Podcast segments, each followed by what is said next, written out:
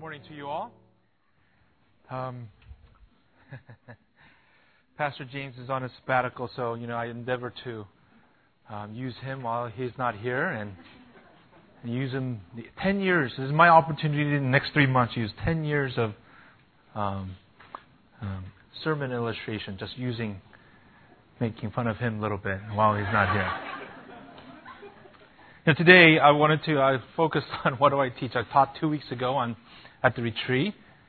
And uh, we talked about humility. Um, I want to continue that.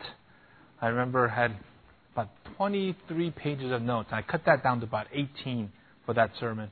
So I got that other five page back. So because I, I, saved the file in my home computer, so I had that file back, and I wanted to look reflect upon the other side. The flip side of the coin is of humility is pride, knowing and killing pride, because Without us dealing with pride, we can't attempt to be humble.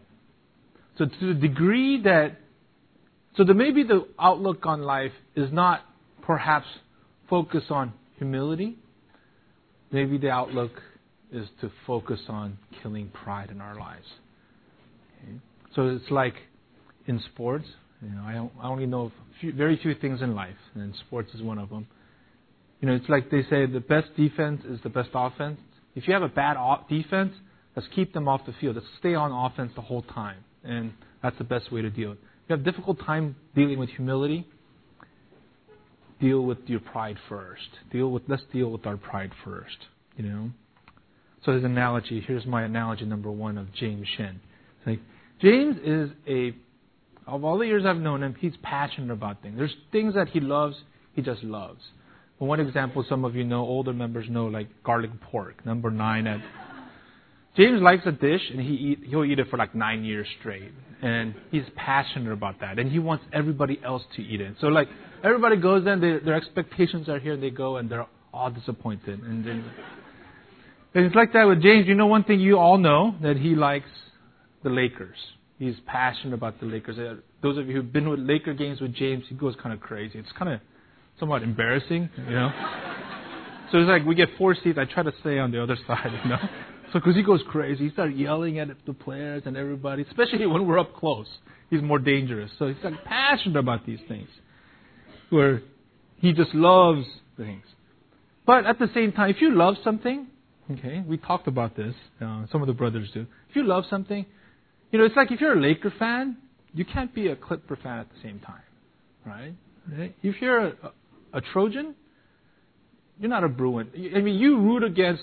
I remember I had a professor in college. He said he went to UCLA. He said he has two favorite teams: it's the Bruins and anyone who's playing the Trojans. You know, so it's like that. You you either like the Dodgers or you, you or the Angels. You don't like both. Okay, so to me, I'm a Dodger fan. I go to more games. Dodger Stadium is way too far for me, so I go to more Angel games. When I go there, it's just purely recreation, family outing for me. I don't it's just enjoyment of sport, not my. If they lose, it's rarely a big deal. Where I usually leave right after the seventh inning stretch, I'm gone. If they win or lose after that, no no sleep lost here. At the same time, so therefore, if you, like I said this at the retreat, if you love freedom, if you truly love freedom that you enjoy in this country, you should hate slavery or any bondage of people. If you love children, you would hate the fact that children get abused in this world. Okay? You can't like you can't love the same. Okay? Therefore, at the same time, spiritually, at the topic of this morning, so if you truly love God, if you truly strive to be humble in our lives, we have to hate what God hates is pride. Okay? Because Proverbs 8:13 says, "I hate pride and arrogance." God opposes a man with prideful attitude, and he'll eventually. Bible, God promises. There's things that God promises to do, and this is one of them. God promises to bring down the prideful. Isaiah 2:12 says, "For the Lord of hosts will have a day of reckoning against everyone who is proud and lofty." That's a promise. God's hatred of pride, for pride is pure, because He loves the flip side. He hates pride, but He loves, He seeks out, He meets those who are humble. He gives grace to the humble. So it's a reflex. God and love, it's a reflex of God's love, is inclined to humility. Right? And Pastor James said it at the retreat. You, we really can't love one another, even husband and wife, in the church, brothers and sisters. A proud man, a proud person, is lying when they tell you they love you without humility. In the church, it, humility is the engine that makes love go. Okay? Because what happens is like an engine in your cars. If you try to love somebody without humility, it'll just burn. It'll overheat. You can't do it for a long period of time, or any truly any length of period of time. Humility allows that love to pump.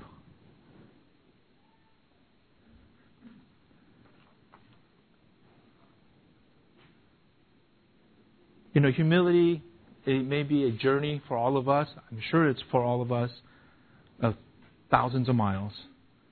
But perhaps what I want to talk about today is that maybe that thousand mile journey starts, begins with that first step, is to deal with our pride first.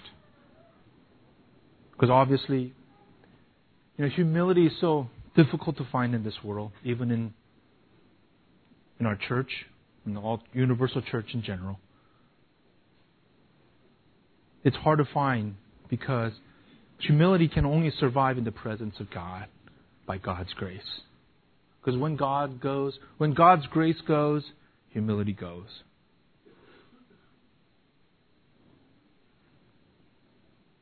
When God is neglected, when God is put in a second place or in a secondary position, when something else Usually, man's self interest takes that first place, humility goes, and pride rises.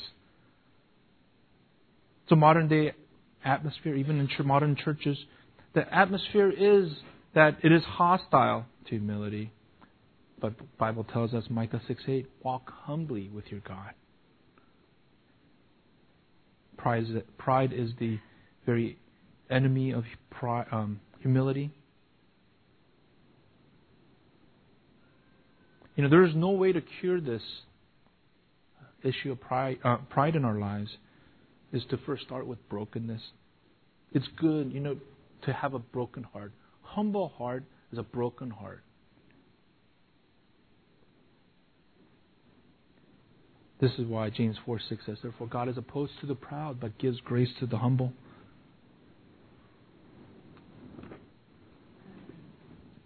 Humility feels sense of no power, no value, no worth.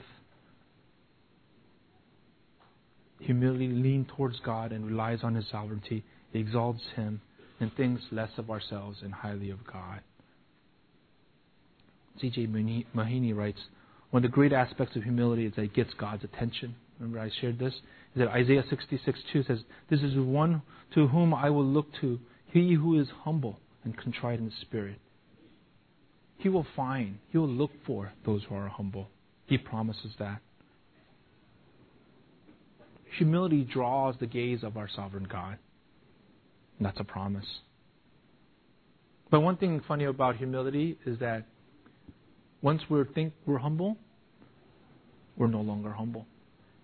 Once we think we're humble, that's pride. Right? So the best thing to do is to never know that we're humble to continue to think that we are prideful. That's humility. So we live in the darkness, the shadow of pride, but we try to humble our hearts by knowing and facing the fact every day when we look into our mirrors in the morning,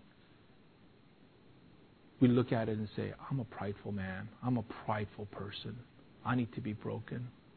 It's good that I'm broken. It's good that I'm suffering because it deals with what God hates.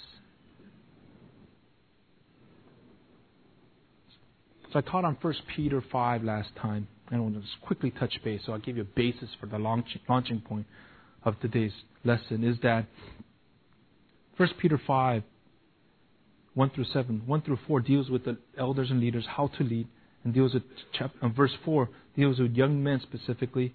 Then Peter tells both groups to be humble in verses 6 to 7. Right. He tells the elders and leaders to lead humility. Show humility by leading well, not doing it for gain, serving others. To, to lead them, not lording over them, not dom- be tyrant or domineering, but lead humbly. Now, this is one of the reasons why we don't have midweek uh, Bible studies. We don't call it Bible studies for a reason. We have midweek flocks that are shepherds.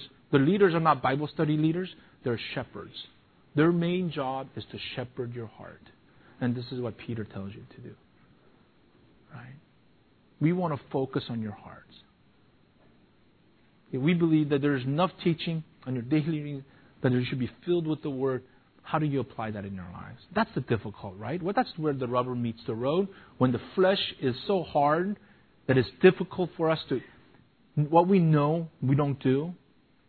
What we ought, we don't do. And so we, the leaders and shepherds and pastors and elders endeavor to shepherd you and lead you this way by shepherding your heart.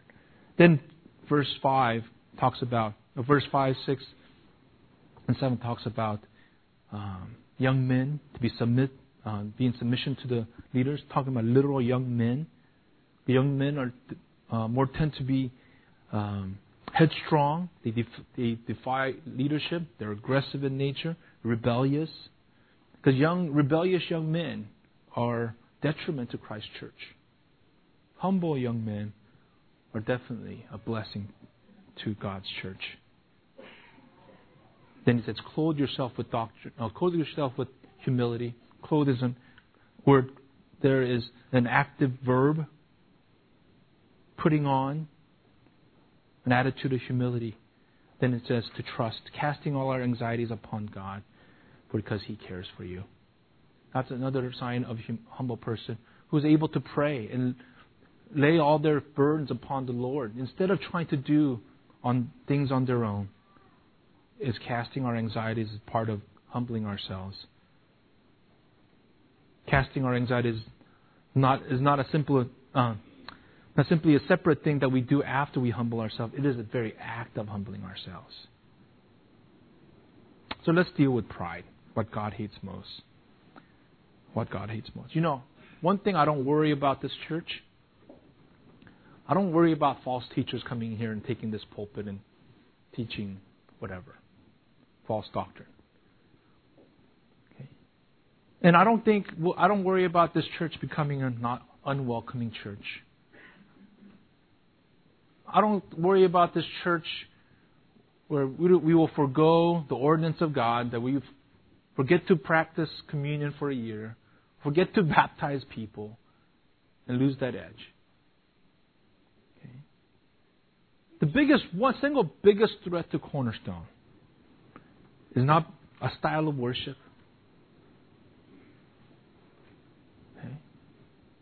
Any of these things. The biggest threat to Cornerstone is pride. It starts with the leaders and down, and I myself I'm full of pride. It is something that this, this creature inside me is just alive and well every day. And I'm sure all of you could deal with that. All of you could understand that.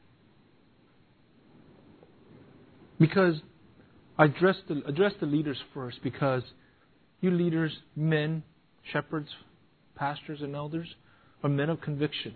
That's why you're in your positions anyway because you you men stand and you stand on biblical convictions, but at the same time, at the same time, we can have pride. Where opinions, there's a fine line between convictions and personal opinions and preferences lie. It is paper thin. And the flip side of that paper, one single sheet of paper, is between conviction and pride. And I am susceptible to that. Entire leadership, every one of us is, is can become under the power, the weight of pride. And that's that razor thin. You know, pride we see in the Old Testament. I'll read off some. And there's a lot more, but try to. I'm giving you the gravity of how God feels about pride, which is the most important view. Is in Psalm 101, David speaks speaks for God, saying, "Man of haughty looks and arrogant heart, I will not endure." Proverbs 11:2. When pride comes, then comes dishonor. When the humble is, but with the humble is wisdom. Proverbs 16:5. 5. Everyone who is arrogant is an abomination to the Lord.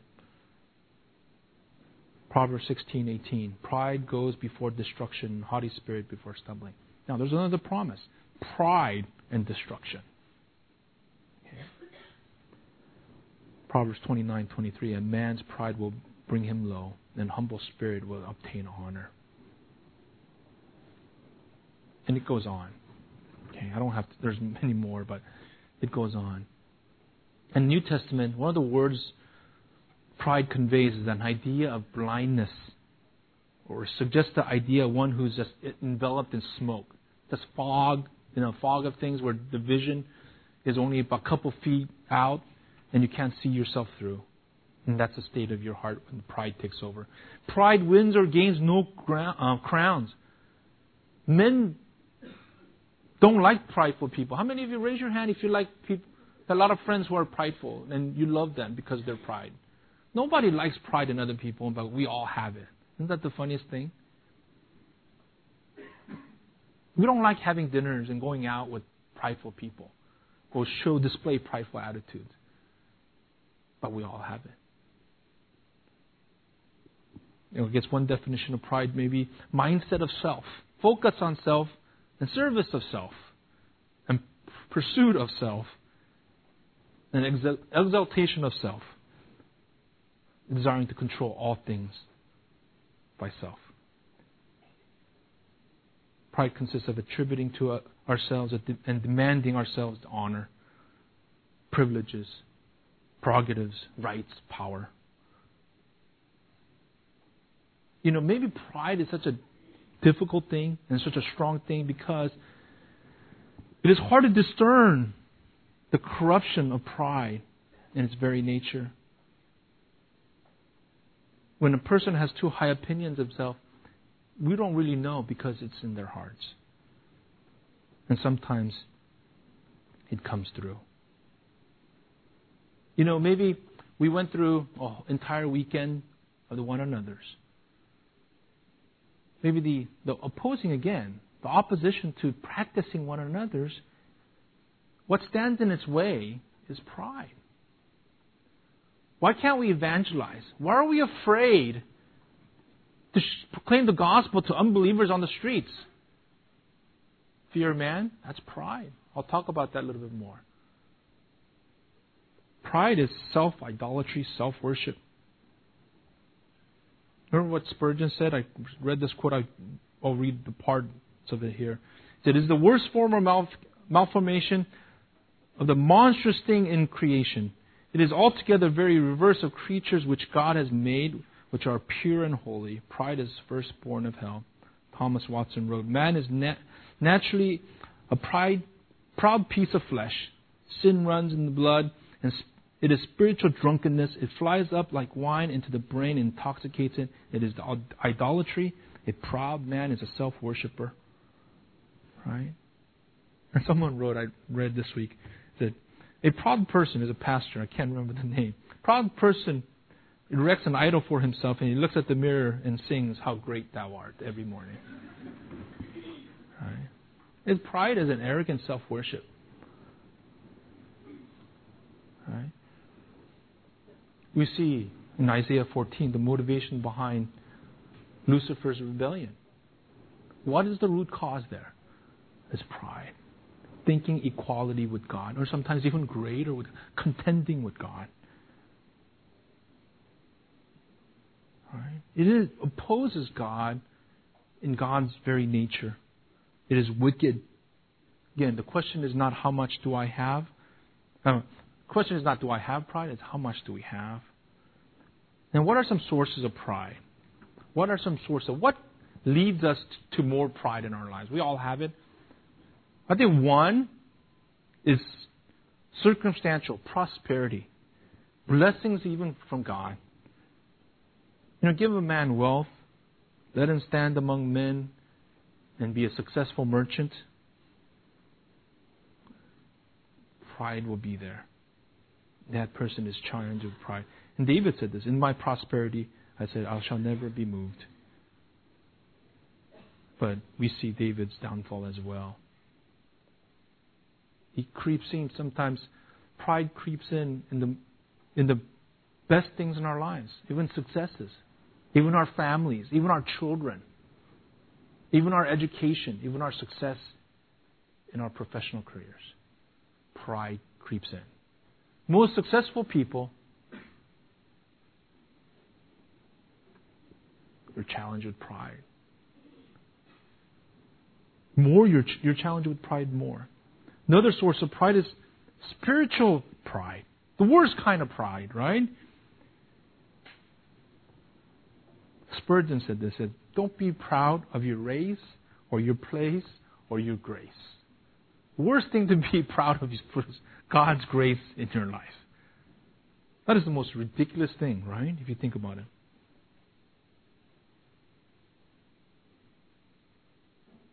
Jonathan Edwards writes First and worst cause of error that abounds in our day is the age of spiritual pride. This is the main door which the devil comes into our hearts spiritual pride. And if anything, by grace, we've been saved. Therefore, if anything, we should be humbled by that. Right? You know, instead of being thankful, people are judgmental. You know, even Cornerstone. I see sometimes this creep up in our lives, including me. Do you feel blessed to be at Cornerstone? Are you thankful to be at Cornerstone? But let's be careful, that turns into pride. We have such a superior, sometimes, mindset to other saints from other churches. That's pride. Let's go the other side. Is that those of you who are leading well, who are good evangelists, good leaders, good teachers, but let's be careful not to believe everything people tell us and be prideful. That we're good servants, we're good preachers. Again, pride creeps in even in the best of things. Because a humble person understands grace. Humble leader understands grace. If Cornerstone is growing, it's in spite of everyone else. It's because of God's grace. It's not because of individuals. Let's not forget that.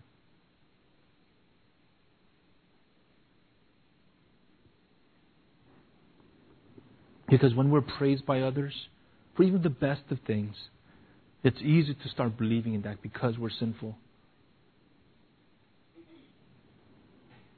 That God, we pray that God allows us to do something, it is by God's grace. Whatever we accomplish, it is by God's grace, and we are to be grateful. Often, pride is proportional to the success in our field or area of endeavor, even in the ministry of the gospel. And it challenges us there. Even in the ministry of the gospel, pride creeps in. And the leaders are most susceptible to that. Because then they could turn to what John records in John 12 for they love the praise of men rather than praise of God. Because a preacher who stands in this pulpit is preaching to one person only. First is God. Everything else is secondary. So, what is the consequences of pride? Because God opposes pride and He hates pride. He resists the prideful. It is destruction. It is destruction. Because the proud man will be brought low. This is what Bible. I'm not saying Bible. God confirms this. God promises this. It's not something we need to be to da- dabble in. It is like we've seen storms. This is a storm season, right? In the near Gulf and the eastern seaboard. We've seen the last couple of years destruction like when Katrina or Gustav and now Ike goes through. When these things come off seas, you could see it coming. And what it does, when there's 100 plus miles of, uh, of, of wind coming through, and there's ton of precipitation behind it, it'll leave destruction. It's, they could see it coming, right? We all watch the news. You see the storm watches, and it comes, and you could see the damage. They could predict kind of damage, and usually it is worse than what you'd imagine, right? And that's same with pride.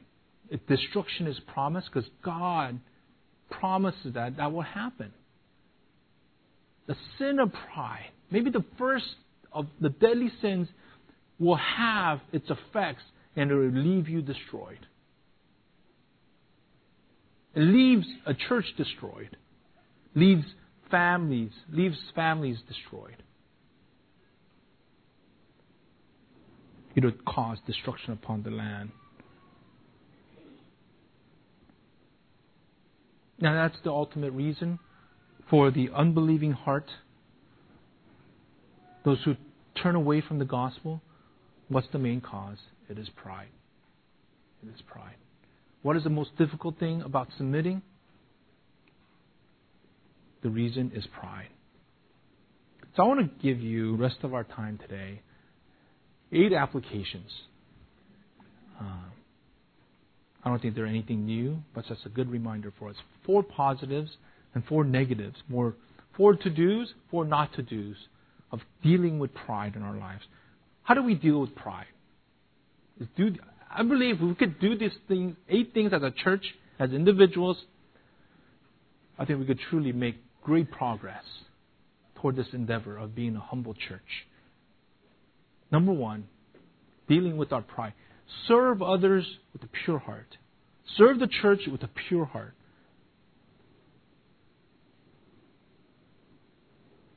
Peter calls the leaders and elders in 1 Peter 5 to lead humbly.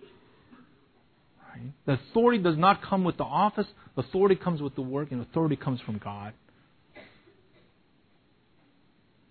The biblical leader's greatness is that he serves. The, the greatness of a husband is that he serves his wife. The greatness of a father is that he serves his children.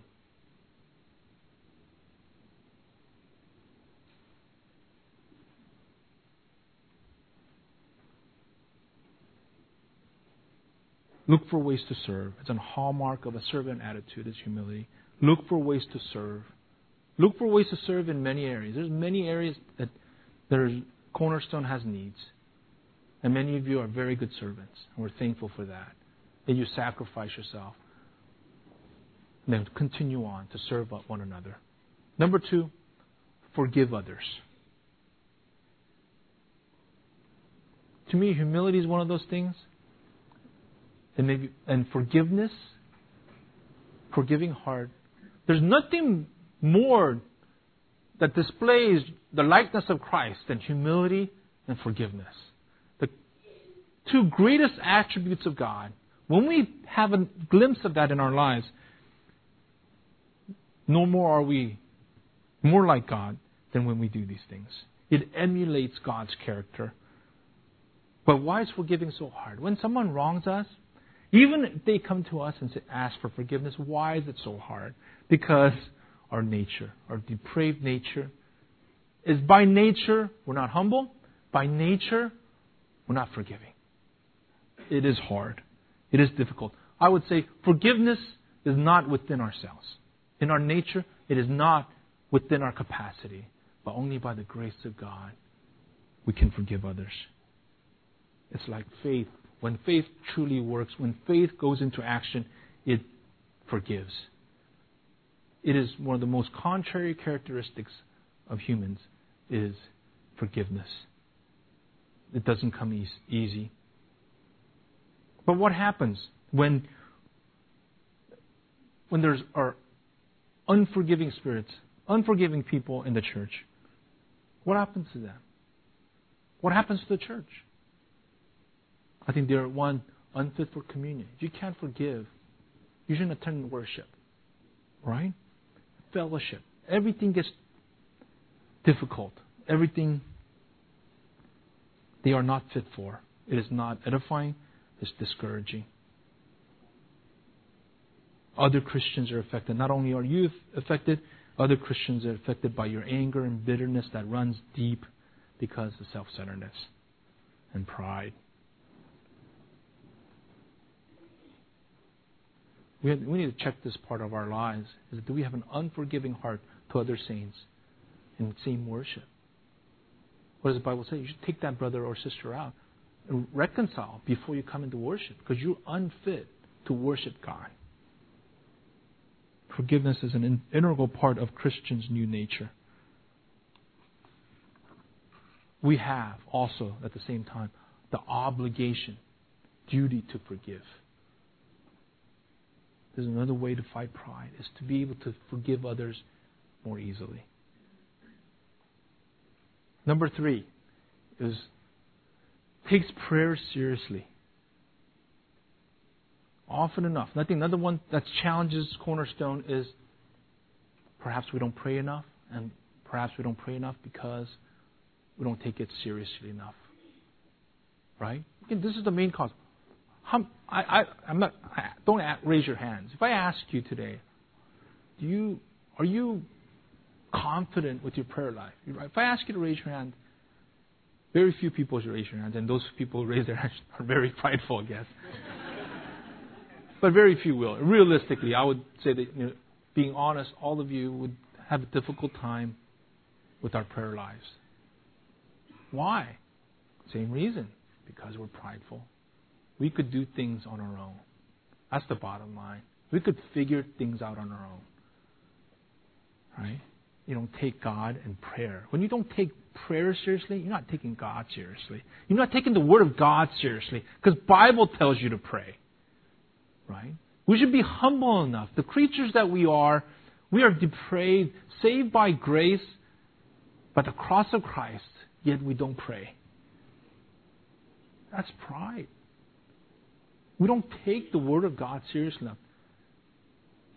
Cornerstone endeavors to keep God's word high and put a high view on God. Tell me that's true in your lives. Okay? I think when prayer is not taken seriously, we're functional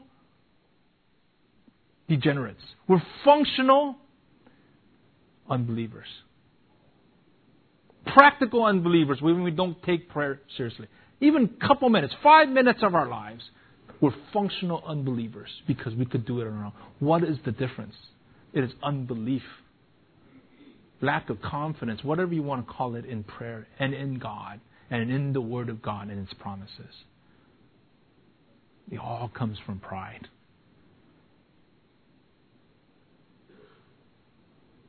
Why do we worry? The verse itself it says, "Cast your anxieties upon the Lord." Instead, we worry. Right? In 1 Thessalonians 5.16, be joyful always, pray continually.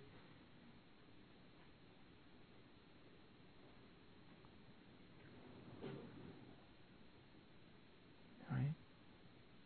You know, there are many excuses for not praying. Too busy. Many times it's just failing to plan to pray. Okay, we'll see. If I get time, I'll pray. Maybe sometimes there's too you're too angry to pray, too bitter to pray, too bitter toward church to pray, too bitter to toward others in the church so you can't pray. Maybe too ashamed of sin. I could understand that a little bit, being too ashamed. But then being too ashamed and not praying is not understanding the mercy seat of God. Right? The cross of Christ covered it all. The greatest deed is the glory of Christ on the cross. That covered it all, regardless of sin. What type of sin? God knew, and He forgave. And you were able to do that. You know, I think one thing I learned um, FOF2, I'm going to give a plug for FOF2 whenever we have it next time, is that what we learn to do is we write out our prayers. And we reviewed our prayers written out. I think that was very good practice. You know, write out our prayers. Meditate as you type. Not to, you physically write. Most of us, I think, wrote on the computer. Write out our prayers. We pr- plan to pray at a certain time. We kept each, each other accountable for that. So in your small groups, now how is your prayer time? So how much? No, let's get real and say, maybe say my suggestion is maybe you have a stopwatch. Everybody listen to stuff. See what how long you pray. Start with that. Let's start with the basics, fundamentals, and start working up. If you are if we are having difficult time praying, let's not let's deal with this functional unbelief. Okay, number four, the last of the um, the positive group to do is strive for content, contentment. Right?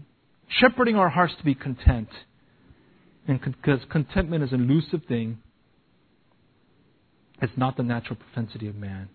It comes into contentment comes with expectations, comforts, possessions. Because what we often think about how much we don't have, how much we want to have. We contentment focuses upon being satisfied. And to our flesh, we tend to be, because of, due to our flesh, we tend to be not content people. Right? If you think about it, you know, more, do you have more contentment when you have more? Right? No. You're more discontent when you have more. So in the history of things, in all redemptive history, and even history of mankind to this point, we are living in the most discontented generation in the world, and we're living in the most discontented region of the world, in most difficult, discontented people in terms of demographics we are in. Most highly educated, highly affluent, living in Orange County. This contentment, issue of contentment is just real to all of us. Okay? Because most of us don't live, get up in the morning and say, I'm rich. I'm rich first because I have salvation, I have Christ. I'm rich because I have church and brothers and sisters who love me and who, who would pray for me. I'm rich because I have a job. I'm rich because I could go to wherever I'm working and work hard, and I'll be I'll get my due and I'll be paid my wages. You know, I've been in enough places in the world, not everywhere, but enough places in the world. Like the companies I'm involved in is we're in manufacturing. We've seen manufacturers, manufacturing sites all over the world, right? You know, even the lowest paid wages worker in the factory worker is at least minimum ten, twelve dollars an hour. If you make ten thousand dollars, ten dollars an hour, it adds up to a lot at the end of the day. That's over twenty thousand dollars per year.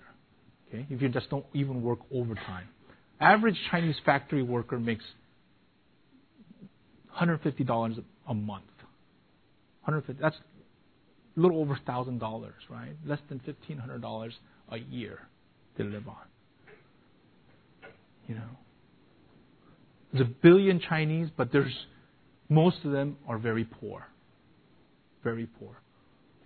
Most more Chinese people live in poverty than the entire population of the United States. Entire population. More Chinese, just one group, one ethnic group lives in poverty. Right. Got to put things into perspective. We complain about four dollars a uh, gallon of gas. Peter was telling me, Peter Smith, if you count their leaders, they count as nine dollars in the Czech Republic. Average factory worker in Czech Republic makes less than half of what U.S. workers make. And we're discontent. They put things into perspective. And so we are so challenged. This is one of the things we have to do with Philippians 4. We need to be satisfied with little. Right? We need to be satisfied with little. In Philippians 4:11, not that I speak of uh, what I want, I learn to be content in whatever circumstances I'm in. Paul writes. The need is the number one value system in this country. Hierarchy is the need, right? Maslow's hierarchy of needs. I need. It's all about needs all the way up. And highest is self actualization. I don't know what that is. right? and it's fed to us every day. I shared this with you, right?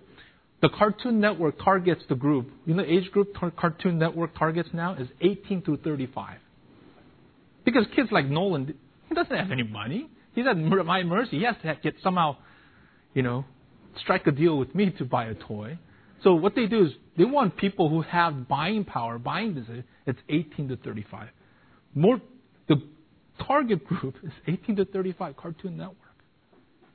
Right? And what do they do in commercials? Because you can see, you ever watch Cartoon Network with your kids? During commercial time, what happens? And commercial, I think, is more. There's like 40 minutes of commercial an hour and 20 minutes of cartoon. It goes and you can see a child say, "Oh, I want that. I want that." Every time new thing comes out, I want that. To have that, have this. It's like challenges contentment, being satisfied with very little. Modern day media just feeds into that and feeds into that. So Paul also says, instead, um, even in difficult, even our circumstances, let's not depend upon our circumstances, but be content with whatever we have. You know, there's no virtue of being poor. So when we're driven by needs, pride leads us there. Because contentment is also, remember, the flip side is contentment is a byproduct of our distress, difficulties, struggles. When we're in the valleys, we could be more content. Right? When you don't have a job, you just want to have a job so you could make your, you could earn money, so you could at least meet the basics. Right? When you, when you don't know when the next picture, when where it's coming from, how you're going to feed your children, you just, you just want a job. Perhaps we need to live with that mentality all the time. So let's deal with last four not to do's. Again, number one from that passage is in 1 Peter 5 not to be anxious, genuinely tr- uh, trust God. Verse 7 casting our anxieties upon Him because He cares for you. You know what? Peter knew two things. Peter knew two things, right? I think Peter knew two things very well, and he was an expert apostle on this area. So if you had go to an apostle and say, "Hey, which apostle should I talk about? Pride and anxiety?" I think it would have been Peter, right? You know, imagine Peter denied the Lord three times because of his pride, and that night, when Christ was captured, and he, his eyes met the Lord, when then he was reminded when the rooster crowed, and he reminded him it was reminded to him about his pride. He was broken. And I think it's so important that Peter wrote, tells us to humble himself, humble ourselves. And anxiety, right? Remember in um, um, Matthew 14, what did Jesus do? Because Peter was this kind of guy. He kind of worked. he's not a fleshy guy. He liked to take action. When the Romans came, what did he do to capture Jesus? He just took action, right? He just sometimes would think first you know, oh, no, do things first and think later and kind of analyze what I did wrong type of guy, right? Then when Jesus told them to walk on water, what did he do? He fell. He didn't make it because he worried. He didn't trust God. He didn't trust Christ. So he knows pride, anxiety, worrying. He knew all about that. He knew all about pride, that it, that is the root of anxiety. Right? It's as John Piper wrote is that that I, I remind myself all the time when I'm anxious is is your worries, your anxieties are meant to be casted upon the Lord. It belongs to God. What are you doing with it? Right? It is unnecessary. Worrying is unnecessary because of God. Because worrying doesn't accomplish anything. There's there's no it's spiritually completely unproductive. So we need to cast it upon the Lord. Number two in that list, and number six overall, dealing with pride, killing pride, is not fearing man. Fear of man. Fear of man is one of the highest forms, highest mark of pride. Now, if fear shouts to you, don't do that, people will laugh at you. You'll get an egg on your face. You'll be humiliated. Galatians 1:10 Paul writes, "For do I now persuade men or God, or do I seek to please men? For I have yet to please men, and I should not be a servant of men but Christ.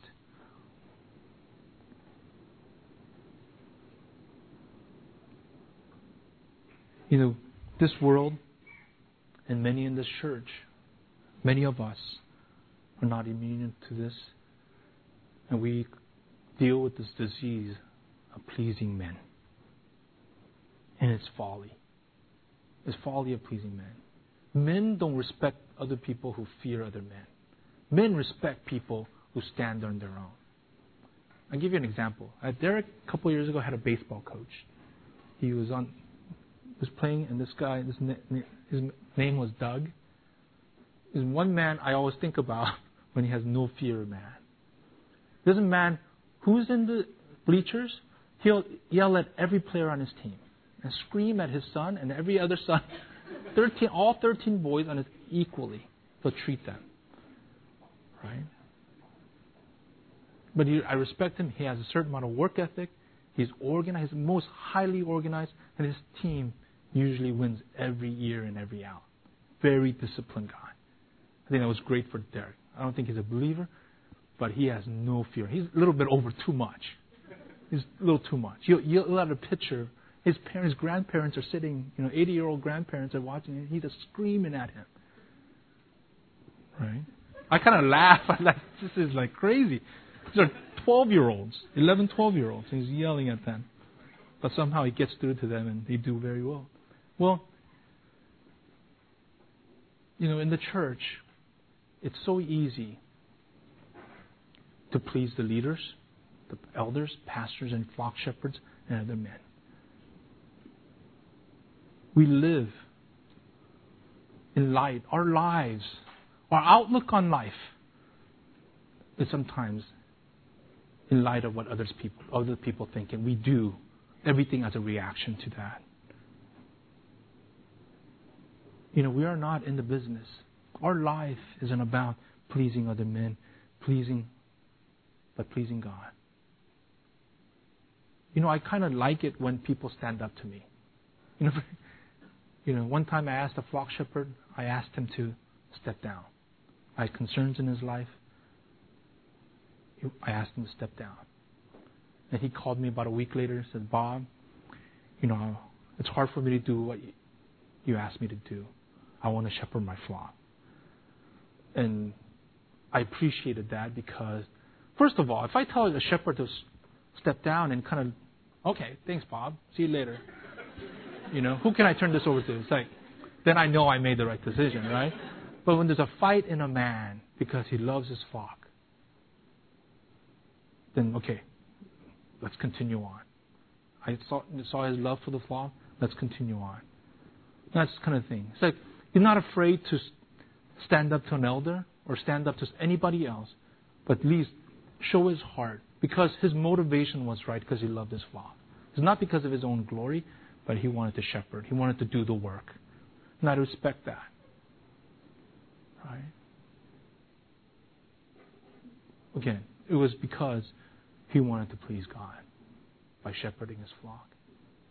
And that's how we should continue. In all areas of our ministry, all areas of life, we should do things not because other people tell us, other people want us, but because is right in God's eyes. Because we don't want our bosses, our elders, our pastors, shepherds, our friends, our wives, our husbands become an idol to us. When we try to please them, they are an idol some of the characteristics of people pleasers are they don't speak the truth in love. They're, they do not tell the speak. They're afraid to tell the speak the truth in love. They say yes when they ought to say no. Right? Peer pressure, that type of thing, right? They're indecisive. They're harder to follow biblical principle rather than the feelings of certain people. They're afraid to follow certain personal convictions, hopefully biblical convictions, but they're programmed to people please people rather than God. They they're crippled and they're faced with difficult decisions. They're timid when they're sh- in sharing their faith. They can't evangelize. They're afraid to talk to unbelievers. And lastly, They don't take counsel very well. They def- respond defensively. Second to last, go real quickly here, is not to be falsely humble, false humility.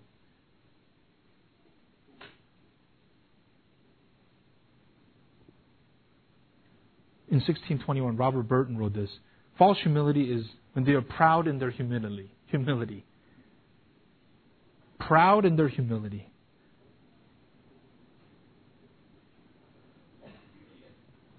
This is taking a biblical virtue and twisting it and making it a sin. False humility is pride masquerading, masquerading in humility. And false humility is humility which contrived and controlled by the human will. Because remember, humility comes from Christ. It comes from grace of God. I think Koreans and Asians are like best at false humility, right? When things are tough, you know, they don't seek prayer and oh, it's okay, I'm doing fine. You know, when they slaved all day cook and prepare a meal and say, oh, that was great meal. Oh no, that was nothing. I just put together in two hours. False humility. That's why I appreciated Pastor Dan's sermon teaching to us when he opened his heart to us at the retreat. Because not to reach out when you're in need, when you're hurt, when you're spiritually sick, not to reach out, that's pride. That's false humility. Saying, I'm okay, I could deal with this on my own, even my own prayer. The intent may be good, but that's false humility. That's pride. Humble person says, Brother, I need help. I need prayer. I covet your prayer. Please pray for me. And you open your heart, you expose yourself, and say, I need your help. I'm weak. I'm depressed. Right? That's why I think in the small groups, in your flock groups as you start up this year, the shallow sharing comes from false humility or pride. What the power of the strength of small groups is when you open up and share your weaknesses.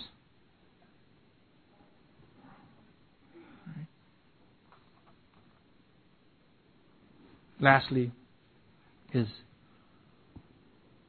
live life, especially in ministry and church, in light of other believers, is not have an agenda, not having an agenda, not desiring to get our own way. I use this example, the Scottie Pippen model, right? They're not motivated because they have to do certain things.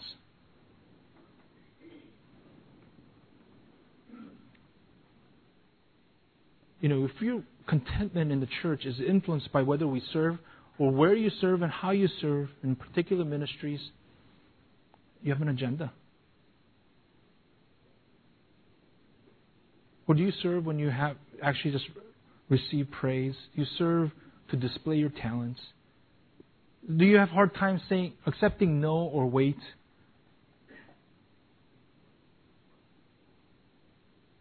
You know, having an agenda is very presumptuous upon God. Is presuming upon God and even other men. It's self confidence, pride, and boldness in themselves. Even sometimes in the best intention to serve. Purely serving, as I mentioned, number one, is not having an agenda. Serve wherever you need me to serve. And I heard at Grace Community Church, a pastor became a senior, almost a high level pastor. For the first several years, all he did was serve coffee. He was a seminarian, a pastor title. All he did was serve coffee for a couple of years. A humble person. I was blessed by that didn't have agenda. Many, too many seminarians come out of seminary wanting to preach the word. That's good, but is that in your best interest or in your best interest of the church? Best interest of the body of believers in your local church? Or you're you seeking your own because I have certain talents? I could do certain things. I want to do certain things. I want to serve. Again, the intentions may be good, but is that the best for you or in the church, more importantly? I think that sometimes there's an improper boldness of men to be encouraged, to misapply.